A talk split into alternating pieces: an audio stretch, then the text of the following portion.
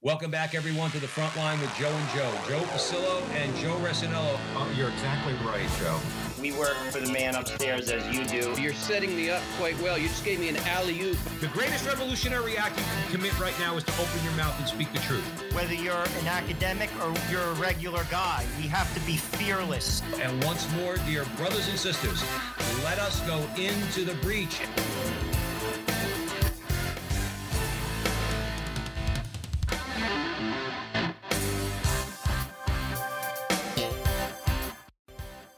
Again, everyone, and welcome back to the front line with Joe and Joe. Joe Basillo, as always, joined by Joe Resinello. And once more, dear brothers and sisters, let us go in to the breach on the Veritas Catholic Radio Network, 1350 on your AM dial, 103.9 on your FM dial, serving the New York City metropolitan area, spreading the truth of the Catholic faith. We would ask you all please to download the Veritas Catholic Radio Network mobile app so that you could have access to all of our station's content, not just the front line with Joe and Joe. Joe Resinello, did you know that Bishop Caggiano's uh, podcast is in the top 10% of podcasts in America? You that know, I did it's, not uh, know. That's impressive. Yes, it is. So, you know, people are downloading the app and they're listening to Veritas shows. Uh, so we're happy about that. So we would encourage you all out there that uh, to, to share our podcast with your friends who might not be in the you know New York, New Jersey, Connecticut area, so that they could hear our content. Uh, and if you'd like to give us some feedback, you could go to veritascatholic.com, veritascatholic.com. So if you appreciate what we do and you want to keep us going, you could donate uh, and contribute to our success there financially, and also give us feedback. Uh, so if you love us, you hate us, or anywhere in between, give us your feedback. We can always, uh, you know, we would always appreciate that. And finally, please follow Joe and I on our social media, which is uh, the Frontline TV, the Frontline TV on YouTube, and the FrontlineTV.com, which is our website. Like, subscribe, share, do all that fun stuff. Today's going to be a very interesting conversation. There's a lot going on out there right now in the Catholic world as it pertains to the Latin Mass. Uh, so we are very pleased and honored today to be joined by David Dashiell, and he is the author of a new book out by Tan Books titled Ever Ancient, Ever New Why Younger Generations Are Embracing Traditional Catholicism. Uh, so, David, if you didn't think we were going into the breach today, we're going into the breach, brother. I promise you that. Um, I do want to, for those of you out there who are not familiar with David, I want to give a brief introduction. David Dashiell is a freelance writer, editor, and proofreader in the Pittsburgh area. Or did you say you're in Pittsburgh or Tennessee now, uh, Nashville. David? Nashville, Tennessee. Uh, he works for a variety of Catholic publishers and websites, among them Scepter Publishers and Sophia Institute. On occasion, he lectures at Franciscan University in Steubenville, where he earned he earned his Master's of Arts degree in theology. David Dashiell, welcome to the front line with Joe and Joe, brother. Thanks. Good to be here. David, we're going to begin with a prayer because all good things start with the prayer. In the name of the Father, Son, Holy Spirit, amen. Remember, O most gracious Virgin Mary, never was it known that anyone who sought your help or sought your intercession was left unaided. Inspired by this confidence, we fly unto you, O Virgin of Virgins, our Mother. To you we come, before you we stand, sinful and sorrowful. O Mother of the Word incarnate, despise not our petitions, but in your clemency hear and answer us. Amen. name of the Father, Son, Holy Spirit, amen before the show, David and I were chatting. We were talking about Nashville, and it's funny. Uh, full, you know, full disclosure. I, I do not go to Latin Mass. I go to a Novus Ordo Mass, but I did go to Latin Mass in Nashville, Tennessee. Interestingly enough, I was. It was a Sunday. I was staying at the Marriott, the Courtyard, around the corner from Broadway, not far from Tootsie's, that famous bar. And uh, I'm looking for a church. Sunday, I want to go to church. And the one church that I found, which was in walking distance, it was one mass on Sunday and it was Latin. And I went to it in Tennessee. So I found that to be pretty interesting. And then I got some barbecue and had a good day. I drank a few nice cold beers as well on Broadway. It was fun. Uh, it's a good town. But uh, tell me a little bit about your personal journey. How did you get to the Latin Mass? Um, I read the book. Um, you kind of walk us through your journey. Um, I, I think our listeners will be interested in it. Sure. Yeah. So I was a bit um I was a bit late to the party, I'd say. Um, I grew up a, a cradle Catholic, and um, my parish at home in Baltimore, Maryland, was sort of sort of lukewarm, sort of hokey. You know, you would think uh, a typical typical parish at that time.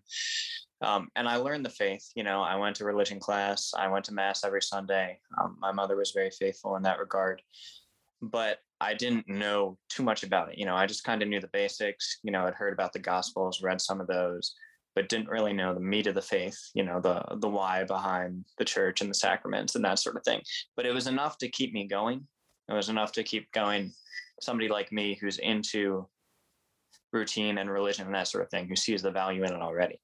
And so by the time it came to choose a college, I had wanted to go in for either music, you know, playing percussion or something like that, or theology, maybe being a youth minister at the time.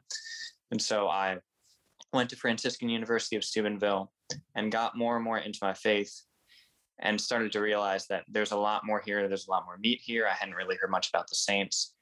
Um, but I also realized that during my time at Franciscan, I hadn't heard much about the church before Vatican II either. You know, I was learning a lot, a lot about the church, especially, but there was a lot of references to Pope Benedict XVI, John Paul II, who are great, but it's not all the church is. So I started to kind of investigate a little bit.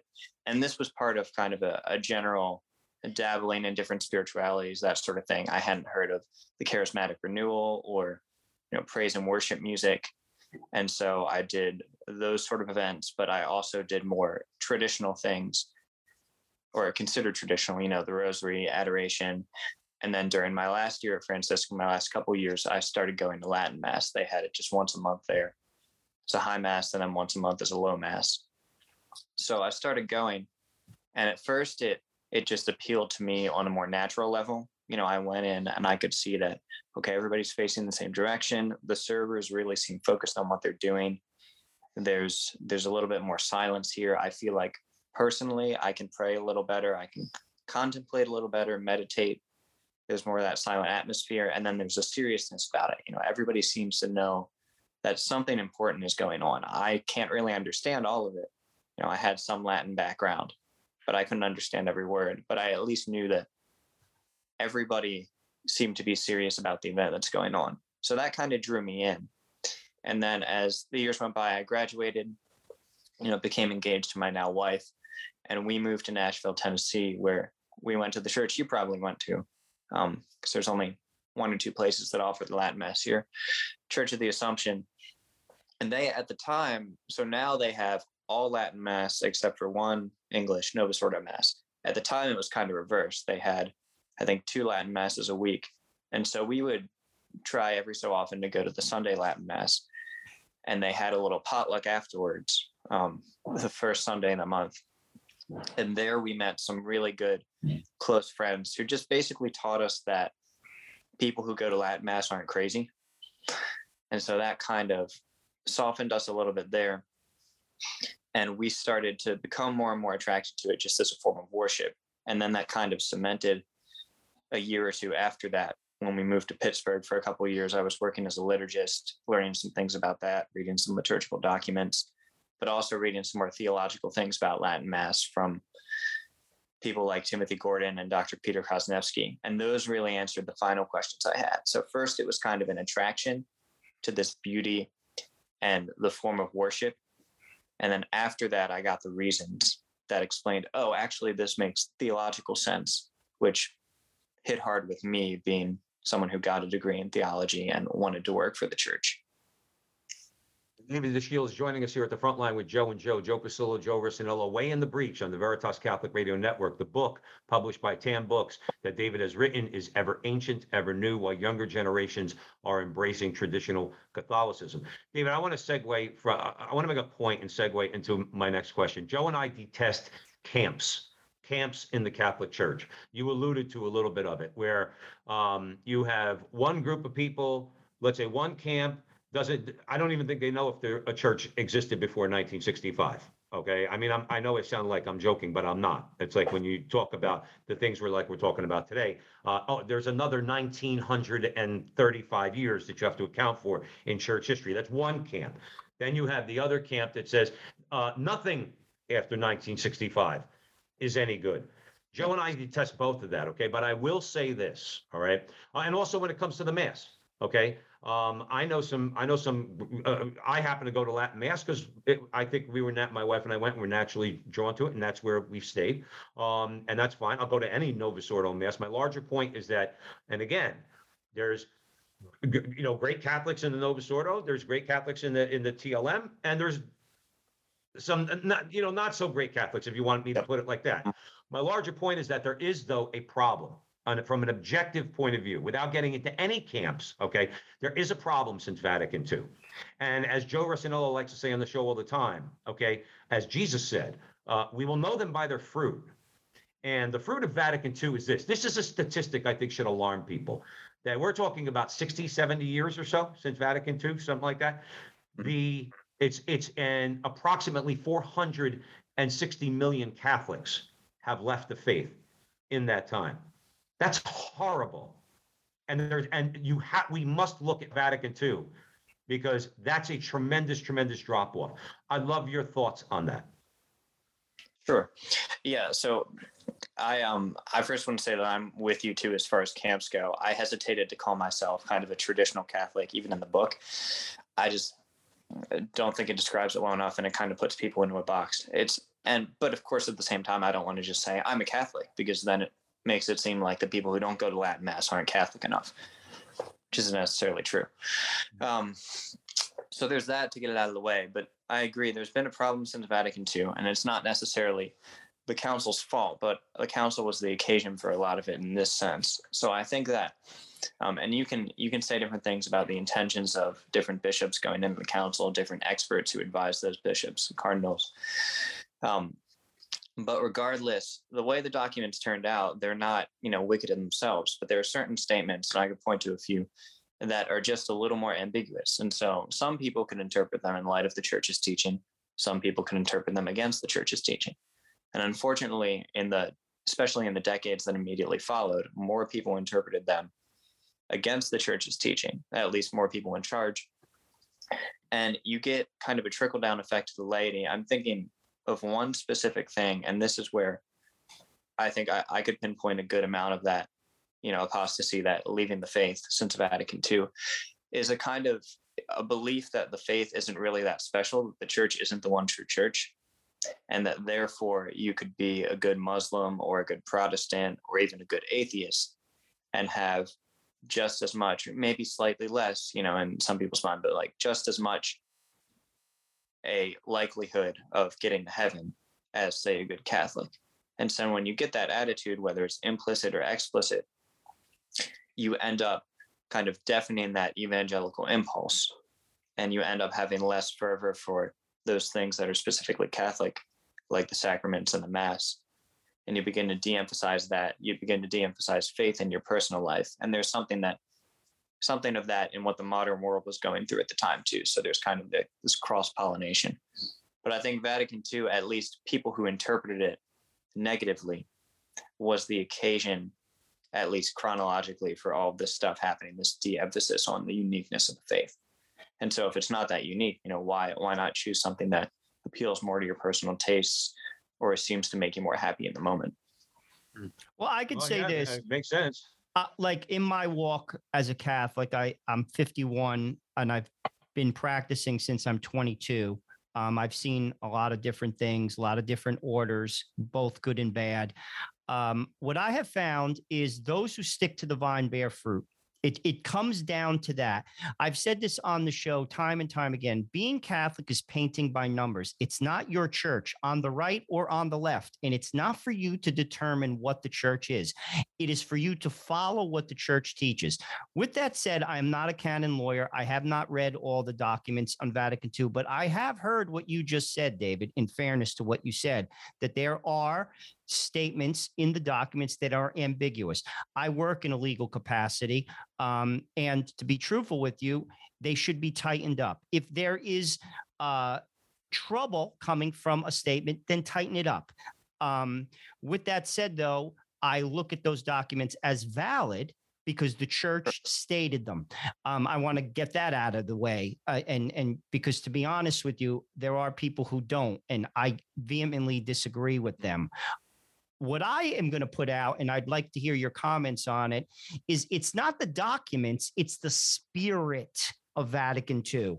People have taken this and and for lack of a better way to put it, they bastardized it. They they basically took it and they said, I'm gonna make this my own. And that's why it's not bearing fruit. Talk about that a little bit. Um, because I, I'm I'm interested in in your take on it. Right. Yeah. So there uh, there are a few different perspectives on it. I I can't speak as as specifically to the intentions of the people of the council, but I can tell you generally what I've heard without you know getting too gossipy. Um, is that you know people like the one of the major architects of the new mass, the main architect, um, Bishop Annibale Bugnini.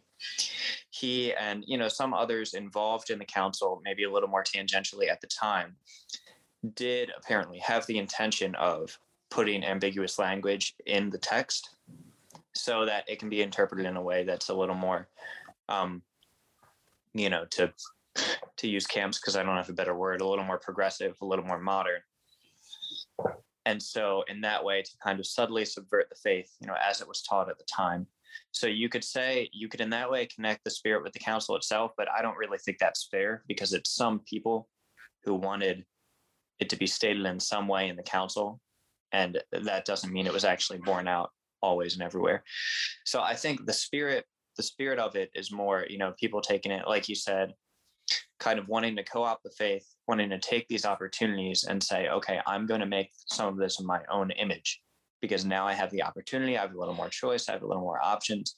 And maybe you could tie that specifically to individual priests if you want to get a little more detailed because the new mass which was you know for the council it came after. It's not vatican ii but it is you know kind of it's attempting to be faithful to the spirit of it. It it gives the priest more options and so those can be good sometimes and those can be a little worse sometimes. But some at some points it leads to the implicit attitude of the priest where okay you know i have a little bit more control over the mass over the liturgy. So if i have a personal preference today and the choices allow for that you know i should go with that rather than potentially what I think is, you know, best for my flock or what honors the Lord more. And so that's the perspective from the priestly angle. But then from the angle of the laity, you see the approach of Vatican II, which is to engage the modern world, which is a good one. But for many who aren't as who aren't discerning, it can be interpreted as becoming the modern world or becoming more like the modern world, taken without any sort of prudence or discernment of okay what are the good elements in the modern world? What are the bad? And so once you get to that point you have from a lay perspective people maybe youth ministers for example saying well we should just make the mass more attractive. We should add all of these modern things add all of these things that other congregations are doing that are attractive people. And that's that's the good we're looking for just to get people through the door rather than as you say to stick to your roots to be faithful to the vine to be faithful to christ Absolutely. David Dashiell's joining us here at the front line with Joe and Joe, Joe Pasillo, Joe Rossinello on the Veritas Catholic Radio Network. And man, are we in the breach? We're discussing David's new book, Ever Ancient, Ever New, why younger generations are embracing traditional Catholicism. I have one comment, David, then I want to get to the Latin Mass, okay? And let's talk about some positive things. My biggest problem, okay, is and and and listen, I'm, I'm a sinner. I'm not I'm not judging anybody because I already can hear what I'm about to say. I can hear the voices out there saying, "Oh, you're being so judgmental." Okay, but here's my problem that I've that I encountered um, my whole life in the Novus Ordo, or at least when I started practicing the faith in the last 15 years, I only attended Novus Ordo, okay, um, and the TLM. Not that one camp is better than the other or anything like that, but I do see a certain level of selfishness that I didn't like, that I heard come out of people's mouths. I want the priest facing me. I'm not a child. I don't want to receive a communion on on on my. I don't want to be fed by the priest. I want it in my hand. I heard a lot of I, I, I, I, I. And to me, that's a red flag. So then I and my wife started going to Latin Mass. And I don't know everybody in our Latin Mass parish, okay? But I do know this they're not telling the priest that he's got to turn around and face the congregation, okay? And you have no choice about receiving uh, the Eucharist. You're kneeling and you're receiving the Eucharist on the tongue. And that I want to just throw that in there. I just that was one of the attitudes I didn't like, which could be pervasive on on both sides, let's say, of this. Uh, but I don't like that me, me, me, I, I, I attitude um, that I happen to experience. Okay, again, it's my experience. It's a bit more anecdotal, uh, but I wanted to throw that in there. But let me let me say this to you: um, the Latin Mass is growing. There is no question about that. Okay. And that's despite some of the things we've already alluded to. Okay. This the hijacking of, of Vatican II through the spirit of Vatican II and this some I think Tim Gordon would call it weaponized ambiguity. Now he usually see he usually says that referring to current times, uh, but that could apply to the last 60 or 70 years. Okay, uh, you mentioned Bugnini um, and people like him. It could be weaponized ambiguity. I think that that's an appropriate um, description. But the mass is the Latin mass is growing. So you you wrote the book. Why is that? Even though there's been a drop off, why are people flocking to the traditional mass? Right. I think it's because, I mean, in short, because it provides something beautiful, stable, rational. You know, you can look at the transcendentals, true, good, and beautiful. And that's that's especially what people, and maybe we'll get into it later, what young people are looking for, because you know we're looking around at the world and there's a lot that's not stable. There's a lot that's not good. You're looking at the church, and there's a lot of scandal there too. Obviously, we still believe that you know the Catholic Church is the Church of Christ, um, but you know there's a lot of troubling things happening and so it's good to have something that you can rely on something that you know is basically untouched from the time of the apostles transmits the faith unstained and is speaking to you in the deepest way is giving you true peace because it's all oriented you know as directly as possible to the worship of god. And you can tell just walking in. I mean you might not understand it. A lot of people don't understand latin mass perfectly you know myself included. But you walk in and it's very clear that this is the point. The point is to worship god. The point is to represent that sacrifice of calvary. The point is to immerse you into this life of grace. And so i think that's key with the latin mass. And then once people get there they find that the people in those communities are just kind and loving and supportive. And they're all in for a community life. You know, they're all in for supporting the family and having the faith not just be a footnote, but be something that permeates your life. What I think it is, a, a, lot of people who go to Latin Mass actually know what the Mass is about. They've encountered Christ personally. Um, and in many cases, uh, which again, it's not my opinion, it's Pew research saying that only 70, 30% of Catholics um, believe that Christ is, you know, body, blood, soul, and divinity in the Eucharist. I mean, that is a fundamental belief as a Catholic. And if you're missing that, you're obviously not going to take the Mass serious, no matter what Mass you go to. But most probably, you're not going to go to a Latin Mass because you're not going to, in your head, intellectually connect why the priest is not staring at me because you don't understand the fact that Christ is here, as in physically. I mean, I really wish we, you know, David, we talk to a lot of people. Um.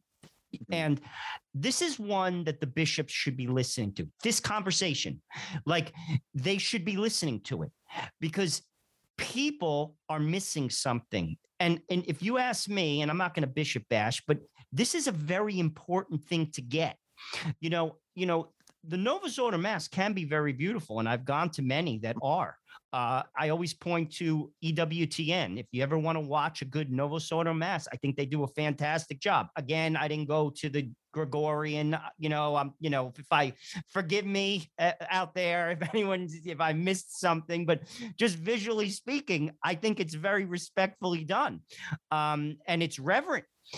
Uh, sadly, a lot of them aren't, but people are missing that encounter. Uh, and that's what we have to work on, I think, as a church.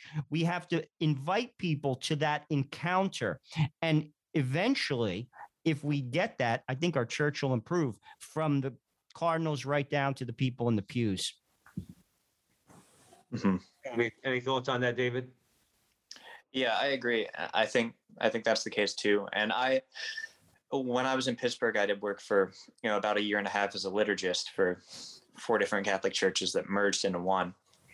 And you can see that, you know, in the Novus Ordo as well, there are Catholics that are committed to the faith and they understand you know a theme of what we've been talking about is that eh, you know essentially the mass and the faith it's not about us. You know it's about it's about the church jesus christ founded. It's about worshiping the lord worshiping jesus christ. And uh, there are people in the novus ordo who realize that as well. And i think you know that's it's kind of a hard pill to swallow sometimes because you know it's legitimate in many areas of life to want some choice you know to want to have your your preferences engaged in that kind of thing in a healthy way. But i think it's something we need to do more work on as a church to realize that your religion and the mass you know and precepts of the lord and that sort of thing aren't really a place for what you want and what you desire now ultimately they're going to fulfill your deepest desires and bring you peace but I think that's the attitude we're aiming at, whether it's Latin Mass or Novus Ordo, that I need the Lord and this isn't about me. Oh, uh, you're right. Absolutely. David Dashiell joining us here at the front line with Joe and Joe. I want to say, I, I just moved to Scottsdale, Arizona. Um, and my wife and I found a, a, an FSSP parish. Okay. That's I think Um, my actually went there for seven months or so before we got married. Well, in, in Scottsdale or Phoenix? Yeah. Uh, so we found an FSSP parish, uh, but we we've attended because we have friends here. One of whom's a deacon, and he's assigned to a to a parish. Okay, it's Novus Ordo. I went to a Novus Ordo here. Um, I think it's St. Bernadette's. Okay. Um, I might as well have been in a Latin mass. It was Novus Ordo, but the the whole mass, all the hymns, Latin. The Gloria, Latin. The the, the Sanctus, Latin. Okay. Um, the Our Father was the only prayer that we prayed in English because a lot of people don't know it. Okay. Uh, but a lot of people they, they they knew the hymns, and and and I'm saying to myself, this is this is this is the Novus, the Reverend Novus Ordo Mass. I pointed it out to Joe Resinello, David, and I said, if every Novus Ordo Mass was like that with the reverence, okay, there wouldn't be too much of a discussion going back and forth um, and the, the, those kind of camps that we were talking about earlier, because nobody can accuse that pastor of a of a of a, a having a, a celebrating mass that's not reverent. It was completely reverent and it was very beautiful. And yes, it incorporated um, a lot of the Latin, and we appreciated that. Um, I want to just we have a couple minutes before the break. Uh, David Dashiell joining us at the front line with Joe and Joe. I'll start a question, but then we can get we can get if you have more, we can get it to it at the uh, other side of the break. So there was a study that was conducted by uh, Dr. Joseph Shaw, who's he's the chairman of the Latin Mass Society, and found that the average traditional parish has larger family sizes. Again, let's talk about fruit, okay? Larger family sizes, younger attendees, which is the title of your book, okay? Or, or you allude to it in your title, and higher male attendance. Talk about that a little bit. Sure. Yeah. So I think that's true in my own personal experience attending the Latin Mass. Um, you said, you know, larger families, younger attendees, larger male attendance. We might have to talk about male attendance a little bit after the break because I think I have, um, you know, more thoughts on that, specifically why the Latin Mass appeals to men. But know, larger families. I mean, you see them. That's that's what makes up the majority of Latin Mass parishes, families with you know two, three, four, five kids. Um, and I think it I think it has to do with the fact not necessarily something inherent in the Latin Mass itself. Well, you could talk about you know maybe the seriousness seriousness of the Latin Mass, you know the the language of sacrifice and worship in many of the prayers compared to the Novus Ordo. So maybe there's something to that. You know, you want something more you know meaty maybe for your kids growing up. But I think it speaks more to the community around Latin masses where more often than not, you'll find this in some Novus Ordo parishes too. People are just hanging out after even daily mass, you know, hanging out outside after mass. You can go up to people, you can pretty much chat with anybody, um, and they're, you know, willing to give you the time of day. And they're willing to have events, and again, present in other Novus Ordo parishes, but you see it a lot at Latin masses. They're willing to have events like potlucks and catechesis, but for families that's going to involve the whole family because they understand that it's important to engage the children, you know, and have something there for babies and childcare, that kind of thing. So there's a respect for the family that's really present in Latin Mass communities. And then for young people, especially, it's more of what I said before, where we're looking for something stable. We're looking something for something true, good, and beautiful. And you know, we found something that allows us to follow the Lord and find peace in the Latin Mass. Really an anchor. I, I want you to get into on the other side of the break. I know Joe wants us to get into a bunch more questions and obviously it's radio. We have limited time. But I do want you to get into the higher male attendance because that's what Joe and I are all about. We're trying to preach to Catholic men. That's one of the reasons why we started doing the front line with Joe and Joe. So we're going to come right back, David, and then we'll pick up on male attendance. The book is ever ancient, ever new, while younger generations are embracing traditional Catholicism. And the author, who we are have the pleasure of speaking with today, is David Dashiell. David, where can folks buy the book? Tan Books, uh, Amazon, Target. Those Don't use. Amazon. Buy it on Tan Books. Don't use Target. Buy it on Tan Books. Okay. Go support our Catholic publishers. We're going to come right back at the Veritas Catholic Radio Network. Stick around.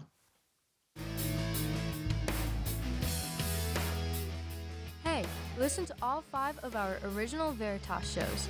Every Wednesday at noon, you can catch Let Me Be Frank, where Bishop Frank Caggiano talks about spirituality, church news, and fun stories from his Brooklyn childhood and his life. You can hear the Frontline with Joe and Joe every Tuesday and Thursday at noon. Their guests include the biggest names in the Catholic world, and Joe and Joe talk to them from the perspective of the everyday Catholic. Thursday nights at 8 o'clock, tune in for the only late night talk show on Catholic media anywhere. It's Not That Late with Liv Harrison. And at noon on Friday is Restless. It's four millennials talking about, well, life as millennials in today's crazy world. Yes, it's possible to be young and Catholic. Right after that, at 12:30, you can hear the Focus on Veritas, where we put the focus on good works and the good people doing those works. Those are the five Veritas shows, and there's more on the way. Stay up to date at veritascatholic.com or on the mobile app.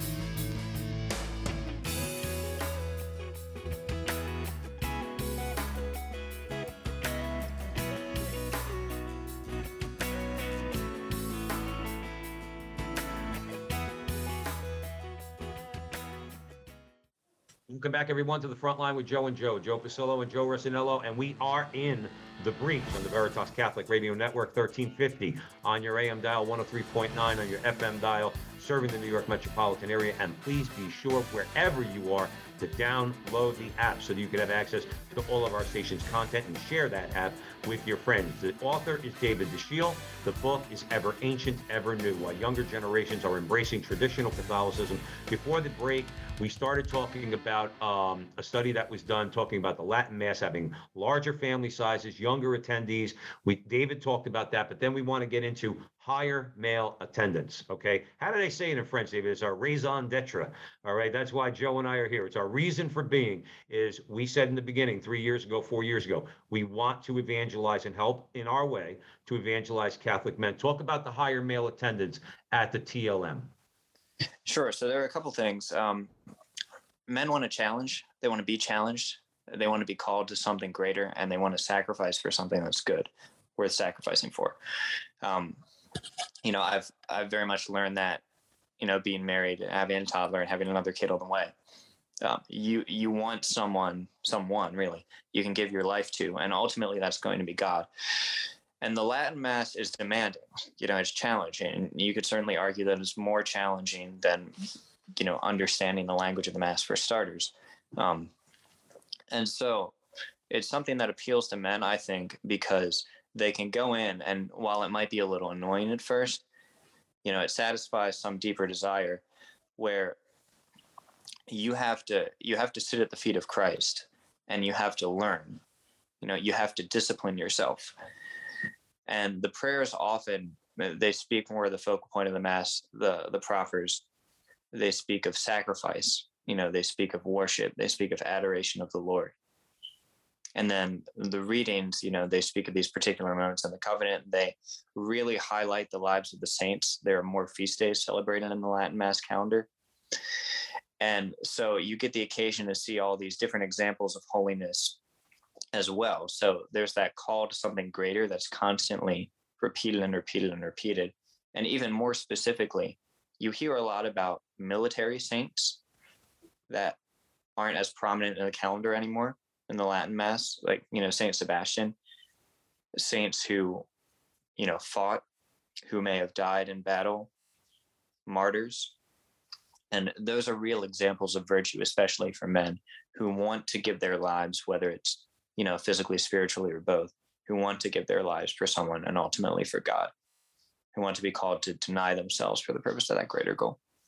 Thank you for that answer, David Dashiell. Joe Rossinello, I'm going to hand it over to you. I want to comment on something that David said because it's very important. And again, all the bishops out there, if you're listening to our voice, there is no community in the Catholic Church in America, particularly in the Novus Ordo Mass. It's weak. Brandon McGinley, you may know him actually from Pittsburgh. I do. We've interviewed him a number of times. He wrote the book, The Prodigal Church, and he talks about, I read that book. He talks about the lack of community. And now you're talking about community in the Latin Mass. That's a good thing. You see, Mhm. Catholics, I- I say this to my wife all the time. Now I'm going to rant, but I have to say it. We just, we're like everybody else. Even if we go to church, we have to hang out. We have to have community. We have to take care of each other. Now, I'm not saying you exclude others. Oh, no, we're to be leaven in the world, but you got to kind of hang out. And I live, David, just so you know, near Jewish communities. I live near New York City. There are Orthodox Jews. I grew up next to them. Obviously, we don't agree theologically, but I respect them. They take care of their own. You'll never see an Orthodox Jewish kid in a public school. Never. Why do we send our kids? Here's another thing, you bishops out there, if you're listening to my voice. How could regular people afford Catholic schools? How? You got to be rich. Major issue. How? Major How are you going to do it? That's not the case in the Jewish community. They get it. We don't. We got to work on it. I just want to, com- you know, comment on that because I got to. No, you said you were you said you were going on a rant, Joe. That was a good rant. No, but I it's the like it. I- truth. You It's the got me truth. supercharged, brother. but it's the truth and and people want like what you're talking about talk to people you know in fairness david too i have a very good friend he's one of my children's godfathers he goes to the neo-catechumen way i don't go to it he does they do that they have community they have like like and frankly it bears fruit those families 10 kids 8 kids a lot of hispanic families obviously it started in madrid um I, I in I believe it was Madrid. I know it's in Spain. Anyway, they have that. The Latin Mass has that. It's missing in, in the Novus Ordo Mass. It's got to improve. No question about it. Let's talk about the book itself. Now that my rant's over, I had to get that off my chest. I'm sorry. Uh, now that let's But it's like anything else. Sometimes I, I, and I, I would never accuse you of being disrespectful. That was not a disrespectful rant. You're saying you, you, the reason why we're having David on the show is because there is an issue. There's a problem, whether it's not being able to afford Catholic Yeah. school, being forced to put your kid in, the- in the indoctrinate, the Marxist indoctrination centers known as the public schools. Okay, there's a major problem. There's a major problem in the church, and so for you for you to go on that that rant to me, it was wholly appropriate, completely appropriate, because what you said was the truth. So I, I cut you off, Joe. Go ahead. Now I want to talk about the book because in your book, um, I, and I did read it. I have it right here. Tan Books was kind enough to send it to me. Uh, you you kind of put little like essays together. You have Tschugguel uh, of Pachamama fame. You have Tim Gordon, his wife wrote one. Then you have some unknown folks. Joe, sorry, sorry, sorry. When, when I think Alexander Tschugguel, that's all I can think of in my mind is I love that guy. When when, when Pachamama went into when Pachamama went into the Tiber, okay, I gotta say, I, I I got I got a charge out of that. So so no, go he's a good Joe. guy. And to be honest with you, um, and we were talking about this before the show, David. I found him to be very balanced. I've listened to Yeah. interviews with him. He's not like a lunatic. Like he's a very balanced, kind, and and and intelligent person. But you have him in the book. Talk a little bit about some of those essays, um, because they're they're different. I mean, you have like a girl who was, I think she was said she was like into Wiccan, you know, Yeah, and now she's going to Latin mass. Then you have like Tim Gordon, who takes it from an intellectual perspective. Then you got Tschugguel, he's in Europe. Talk Right. about like, you know, some of the more, you know, uh, I don't know, like like interesting stories that our listeners may, you know, really want to uh, go out there and get the book and read. Yeah, yeah. So that's um generally too. That's the idea. The idea was to bring people from all over the world and with different stories together to tell those stories about how they came to the Latin Mass. Um, and you know, fundamentally for different reasons, but fundamentally to to tell people and to show people that you know we're all just seeking Jesus Christ, and that's why we all came to the Latin Mass, and we found peace in Christ there, and we're not you know we're not a bunch of crazy not socially well adjusted people uh, but yeah i think there are definitely some interesting stories in there um, a couple you know college friends of mine wrote wrote chapters for it as well my friend kenny alexander his his story is very interesting because you know he grew up kind of deep into that secular lifestyle. You know, doing drugs. You know, football was his life, that kind of thing. Um, but then he he got hit hard with the faith by seeing his I think it was a cousin of his come back from Franciscan University and just being at a family gathering and asking him point blank because that's the kind of guy that Kenny is. Why are you so happy? You know, what is it that has given you this peace? And you know, he says basically that the faith and the sacraments have given him peace, and that that sets Kenny on a course. You know, with a little stumbles along the way, but he eventually ends up straight in the Latin Mass. You know, where he finds that that faith transmitted and something that can give him that peace. So you get someone like him, you know, growing up in New Hampshire, you get Alexander growing up, you know, in the faith and not really knowing anything besides, you know, a reverent Latin mass for years of his life growing up in Austria. Um, but he, you know, he really can see the value of that seriousness about the faith, the tradition, and the joy that comes from it too. You know, he lives his life um, I think there's a there's got to be a better word for it, but you know, something of an activist, you know, in the pro-life movement and in traditional Catholicism in Austria. But he's just very joyful about the faith, no matter how you see it. And then you have people who kind of had a bad taste in their mouth, like Timothy and Stephanie Gordon, and you know, myself to a smaller degree, encountering kind of a, a lukewarm Catholicism that doesn't take itself seriously. And then going to the Latin Mass and finding, well, these people take the faith seriously you know uh, this mass is very you know serious there's a lot of a lot of richness and meat to it. And so you'll see somebody like stephanie gordon saying that millennials don't want a watered down version of the faith. You know they want the whole truth especially in this crazy world. And then lastly you get people talking about uh, a friend from school matthew talking about just architecture. How the architectural beauty of the church is traditional architecture speaks of the beauty of god. And then stephanie lazinski the last writer coming from basically everything under the sun, you know, atheism, Wiccan, Orthodox Christianity.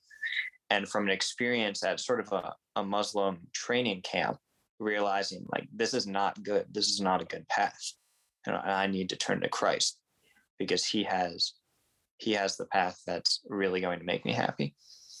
Absolutely, absolutely. David the Dashiell's joining us here at the front line with Joe and Joe. We're we are talking about his new book, Ever Ancient, Ever New, Why Younger Generations Are Embracing Traditional Catholicism. That is available at Tan Books. I'm going to probably butcher this, so let me say that I'm paraphrasing C.S. Lewis, okay? Um, but basically, what his, his idea was if you are on the wrong path, okay, you have no, and you know that you're on the wrong path, you have no option other than to stop where you are, turn around, and go back to where you came from. There's no there's no go this way, go that way, or keep moving forward. He said, and he described that person who has, I think, the courage to do that as the most progressive person. Because the path that you're on, people say, "Oh, I'm a progressive. I'm a progressive." Well, if you're on a really bad path, as Joe Rossinello alluded to, if we're bearing bad fruit, we must have the courage to stop, turn around, and go back to the starting point. Now, the reason why I bring that up is this um, one of the overarching themes of your book is the path forward for the church is her past to go back to ABCs, to fundamentals. Okay. F- flesh that out a little bit for us, David Dashiell at the front line with Joe and Joe. Sure. Yeah. So that is basically the major theme.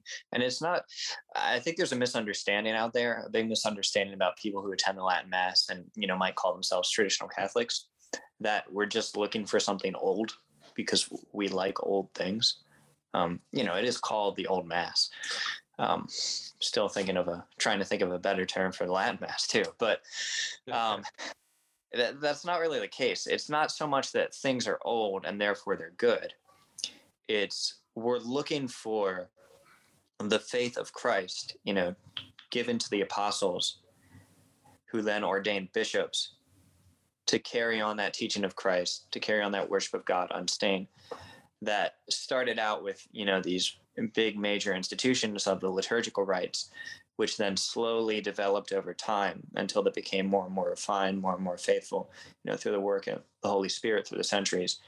And then after a certain point, sort of, you know, crystallized a little bit so that they could really accurately portray that you could say primitive faith, but not because it's old, because it's more faithful to what Jesus Christ wanted. And so that's what people are looking for when they're looking for when they're going to the church's past.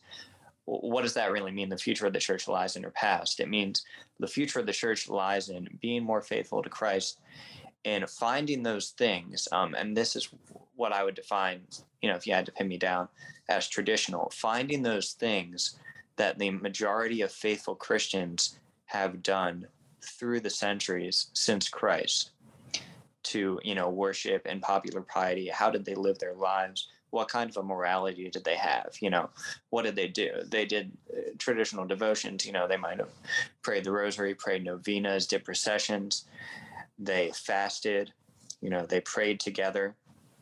They attended you know similar liturgies that they could say you know descended from the apostles and that kind of thing. And so Uh, that's what we're looking for. That's what we're looking for in the future of the church, because ultimately that's the the vivifying factor, the thing that's going to you know charge the church forward, is her founder, Jesus Christ. It's not you know a fad. It's not something that will be attractive. That'll just get people to the doors, and it's not even just a picking and choosing of oh we think the Christians practice this way in the early years, but then also this stuff over here is good, and this stuff from the modern world. It's not kind of a hodgepodge. It's trying to find that faith unstained through the centuries. You know, I, So I Joe think like, first principles are big, and and ultimately, again, I'm going to go back to the old adage: you'll know them by their fruit. And Catholicism is painting by numbers: the Rosary, confession, mm-hmm. receiving the Eucharist in the state of grace. I got news for you: if you do those three things faithfully, your eyes will be open. You see, we just got to get back to basics as a community. We've kind of, and you know, and this is the spirit of Vatican II. Not those three things. Uh, sad. Well, it, you know, it's just not emphasized as much. But I think what people have have come to, especially in America, you know, we're supposedly smart people, we're supposedly rich people, we have everything. I know better than God. No, you don't. No, you don't. You see, there's a lack of obedience. If you follow within the lines, you'll meet the Lord. And and that's at the root of the problem. To be honest with you, I, I'll be honest with you. I think it's at the root of the problem, and I'd, I'd like your comment on it. Those in the Latin Mass, as well as in the Novus Ordo Mass, you have to be obedient to the church. I always note Padre Pio. Padre Pio couldn't say the Mass for 10 years and he was obedient and he was innocent. The church has authority and you stay within the lines. I am a faithful son of the Roman Catholic Church. And that goes for Novus Ordo people who come up with some crazy idea to come in with flags and banners and whatever the heck else you want to do. And then you got the people on the Latin Mass side who, frankly, don't accept saints like John Paul II. Right? Yeah. Yeah, and you're like, are you out of your mind? Two two miracles canonized in six years. When you have two miracles, I'll listen to you. Okay, that's what I have to say to you. When you when you when you're canonized in six years, we'll have a conversation. Until then, I'm going to listen to him. So talk about that because to be honest with you, David, you're I'm very impressed with you. You're not a lunatic. I'm a lunatic, but in a different way. You're, you're and you're very like balanced, and you just like to go to Latin mass. It appeals to you and your family. Good for you.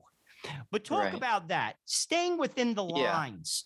Right. And now now I just want to, you know, put it out there. I I believe that you know, objectively going to Latin mass is is better than going to Novus Ordo. I'm going to still go to Novus Ordo on occasion, you know, I'm not going to bash people who do it. But, you know, it's not just my preference, but yeah, like I- I'm not going to be a jerk about it. And I think that uh, that's part of the reason why we wanted to we wanted to put together this book because there are a lot of vocal people who go to the Latin mass who might not consider charity as much. And unfortunately, I think that the people listening to them or the people hearing about them have, you know, gotten the wrong idea of what traditional Catholicism is like, what Catholicism is like, really. And that's bled into, you know, bishops, priests, potentially the Pope has some misunderstandings about those who attend the Latin Mass. And so we're just trying to set the record straight, saying, well, uh, you know, we're not crazy here. We do have some problems. You know, we have people who, you know, may not have some respect for others, who have a triumphalistic attitude, who seem to think that, you know, they're the only ones in the true church.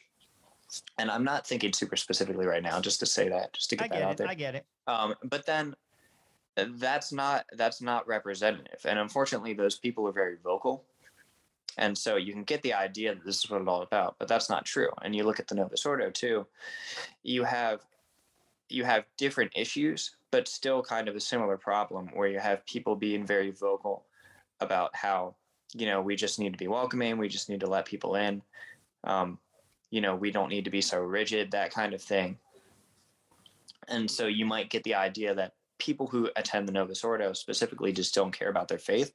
Not necessarily true. You know, there are a lot of good Catholics who attend the Novus Ordo too. So I think it's part of that, just trying to set the record straight, saying, you know, we're seeking Jesus Christ. You know, we found him here. And we need to we need to preach that, you know, we need to preach the faith and invite people in. But we don't need to yell at people who haven't yet been introduced at all and might not have ears to hear anyway. Mm-hmm. David the joining us in the front line with Joe and Joe. We are discussing his new book, Ever Ancient, Ever New, Why Younger Generations Are Embracing Traditional Catholicism. I will ask you this, David, or uh, let me put it like this. I think one of the problems is Joe mentioned authority and obedience. Within the parishes, though, um, there's just, quite frankly, just a lack of discipline. Um, I saw that firsthand when I was living in Brooklyn. When I first met my wife, um, we were going to. Uh, it actually was. It was declared a minor basilica, Regina Pacis in uh, in Brooklyn. Okay, and I was a lector. I wasn't anything other than a lector there. Okay, but people used to come up to me and they would say, "Well, like complain about Monsignor because he made this rule or that rule or that rule, or said you can't walk up the aisle while the gospel is being proclaimed, or you can't light a candle during the Eucharist." He had rules. He had discipline. They all complained to me. I don't know why they complained to me. I was just a lector. Right. Uh, maybe they thought that I had a. Maybe they thought I had an in with Monsignor or something. But my point is the discipline there didn't do anything to keep anybody away from mass. Monsignor ran a disciplined parish. There are do's, there are don'ts, okay? Novus Ordo, of course, okay, and a minor basilica. But there are do's and don'ts, all right? For all the complaining, nobody went to another parish. They all still stayed at Monsignor's parish, okay, um, with all the discipline. Talk about the need to accept that in in church you just you can't do what you want. Yes, once you come in, no, sorry, you're going to be told. I- we know that you're. We welcome you back, but you you can't wear sandals and you can't wear shorts. And I was one of those guys, so I'm Right. guilty. Okay, but I was told in a loving way that you're not being very respectful. All right. What's wrong with in having a little bit of discipline? And stop being fearful about saying into church to all the people there are do's and don'ts, and this is the way it's going to be. Am I wrong? No, yeah, you're absolutely right. Um, because that's uh, that's what it's about. You know, we're being obedient to someone. We're being obedient to, you know, the Trinity, the Father, Son, and Holy Spirit. And it's not it's not about us. And I think that's the thing that um people kind of forget. You know, they want they want community. They want something that caters to their preference, which is okay in its place. But mass isn't the place for that.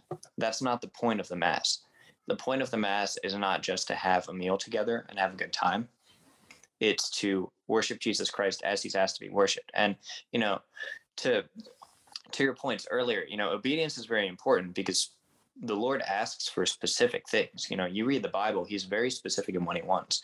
Even in the sermon on the mount which you know you could see as kind of you know revolutionizing things which i don't think is exactly fair but like you actually read that and he says it was said, Thou shalt not kill. But I say to you, and you think, oh, you know, maybe he's going to revise things a little bit. No, he's actually calling you to something more strict.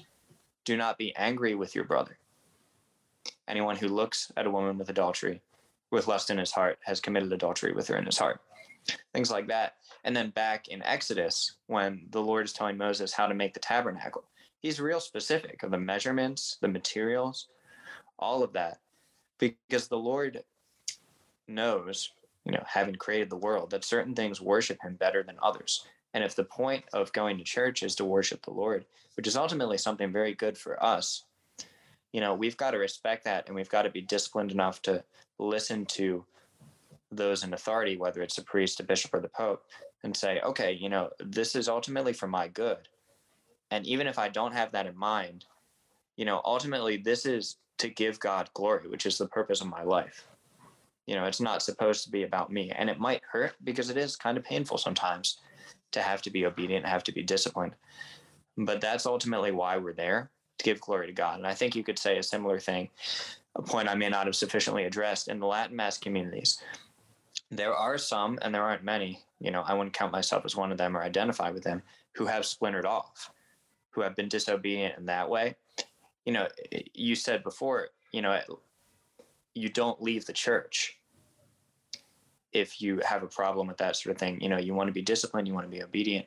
And unfortunately, some who have gone too far in, you know, disobedience to the Holy Father, for example, have left the church and said, well, nowhere does it right. You know, I'm going to believe that we have no pope. And they're a little more nuanced than that, to be fair, but it's still not the right attitude and not the right approach. All right. Joe I- I- Rossinello, we have uh, probably about four or five minutes left, Joe. So we got time for maybe one, maybe two questions. I, I want to just read something. I'll be honest, guys. It comes from an encyclical which was in Latin, and I didn't include it because I would have butchered it. So I, I just kind of got the quote. So I'm just going to read it, and I think this is the way forward. It says, "The very testimony of their Christian life and good works done in a supernatural spirit have the power to draw men to believe and to God. For the Lord says, Even so, let your light shine before men, in order that they may see your good works and give glory to your Father who is in heaven. I always remember this because, you know, someone said this to me a long time ago, and I, like a priest, it stuck with me. Jesus is not found in the front of the church. He's many times found in the back and he's broken and alone. And if you go to him in the back and take him by the hand, he will bring you to the front of the church. We have to do this. No one is going to join a club with a bunch of grumpy, nasty old men. We have to be joyful. And Jesus was joyful and Jesus was good to people. And you mm-hmm. will know them by their fruit. And I say this on the show all the time, and I love your comments. Saints will change the world, and only saints will change the world. And we have to live our life radically and strive to be saints. And I think that's the problem in the American Catholic Church. There's not enough people who will live radically and want to strive for and be saints. And if we had that, there is no problem in the American Catholic Church. What's your thoughts on that? Yeah, I agree. And I think it speaks to, you know, kind of coming back full circle. Ultimately, yeah, saints will change the world. The problem of the Catholic Church is that we need saints. And what does that mean at its root? We need God. You know, we need God to change us. You know, He's not just a footnote. You know, it's imperative that we rely on the Lord, that we understand that He needs to permeate every aspect of our lives. And so I've been saying a lot, you know, during this interview, during this show, that the Mass isn't about us, religion isn't about us. We have to look at the positive side of that. We need the Lord. You know, Uh, we can't we can't function without God. You know, Christ says, you know, without me, you can't bear fruit. And so we need him to transform us. We need to take advantage of those means of grace, the sacraments, you know, what you might call traditional, but you could call Catholic as well, you know, the rosary, prayer, fasting, the mass, and uh, the life of charity, you know, to really attempt to be transformed by the Lord. And especially, like you say, to live a courageous life. That's something especially lacking. Don't be afraid to talk about the faith. Don't be afraid to pray in public. It's really not that much, especially when you look at the saints throughout the ages they did much more courageous things than that and they transformed the world so i think you're right that's what we need saints who rely on the lord You mentioned uh, public um, public witness, and uh, I, I just can't emphasize enough. I think it's so important. Uh, when I was in New Jersey, Joe uh, Rossinello had organized and still does, even though I'm not there, the first Saturdays uh, of every month, different different parishes in Bergen County. Joe, you had what? 40 men show up? Uh, Yeah, it was a it was a good crew. We we just pray in front of churches, men that pray the rosary in front of churches. I know Tschugguel does that all over Vienna. I've seen him at the Boniface Institute. He does a great job of that. Uh, I very, think that, I think the public I think the public witness is, is so important. I myself, I was, I was honored enough to have gotten to Scottsdale when Jesse Romero was organizing the, uh, the prayer rally in front of the hotel where the Satanists were having their convention. Um, talk about the need in, for, for about maybe 30 seconds or a minute. I want to give you time for it to let people, uh, tell people about the book again one more time, David, and where they could buy it. But talk about the need for courage, the, the courage as Catholic men in these instances and other and, and in other ways to get out and bear witness in the public square.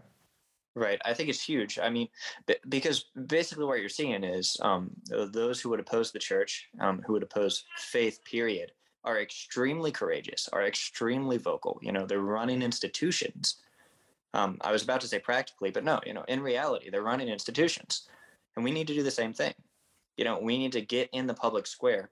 Like, yes, we need a home base. You know, we need to cultivate the faith in our families, but then we need to go out and we need to share it and we need to be just as courageous we need to be more courageous than those who are attacking the faith. We need to defend it because it's something that brings true peace and joy and hope. It's something real. It's something tangible. That's a great place to end the show. David, where uh, title of the book and where folks could buy it? sure. Ever ancient ever new. Why younger generations are embracing traditional catholicism tan books Tan Books, that's right. Tan Book, not Amazon, not Target. Tan Books, that's who we have to support. David Dashiell, thank you so much, brother. I'm sure we're going to have you back on the show. We really appreciate it. It was a great conversation. Um, we want to thank you all out there for joining us at the Veritas Catholic Radio Network, 1350 on your AM dial, 103.9 on your FM dial, spreading the truth of the Catholic faith to the New York City metropolitan area. Make sure you download the app at the Veritas Catholic Radio Network mobile app, and please follow Joe and I on social media at the Frontline, uh, the Frontline TV, the Frontline TV on YouTube. And remember, until the next time, that our conversation is your conversation, and that conversation is going on everywhere. We'll talk to you soon.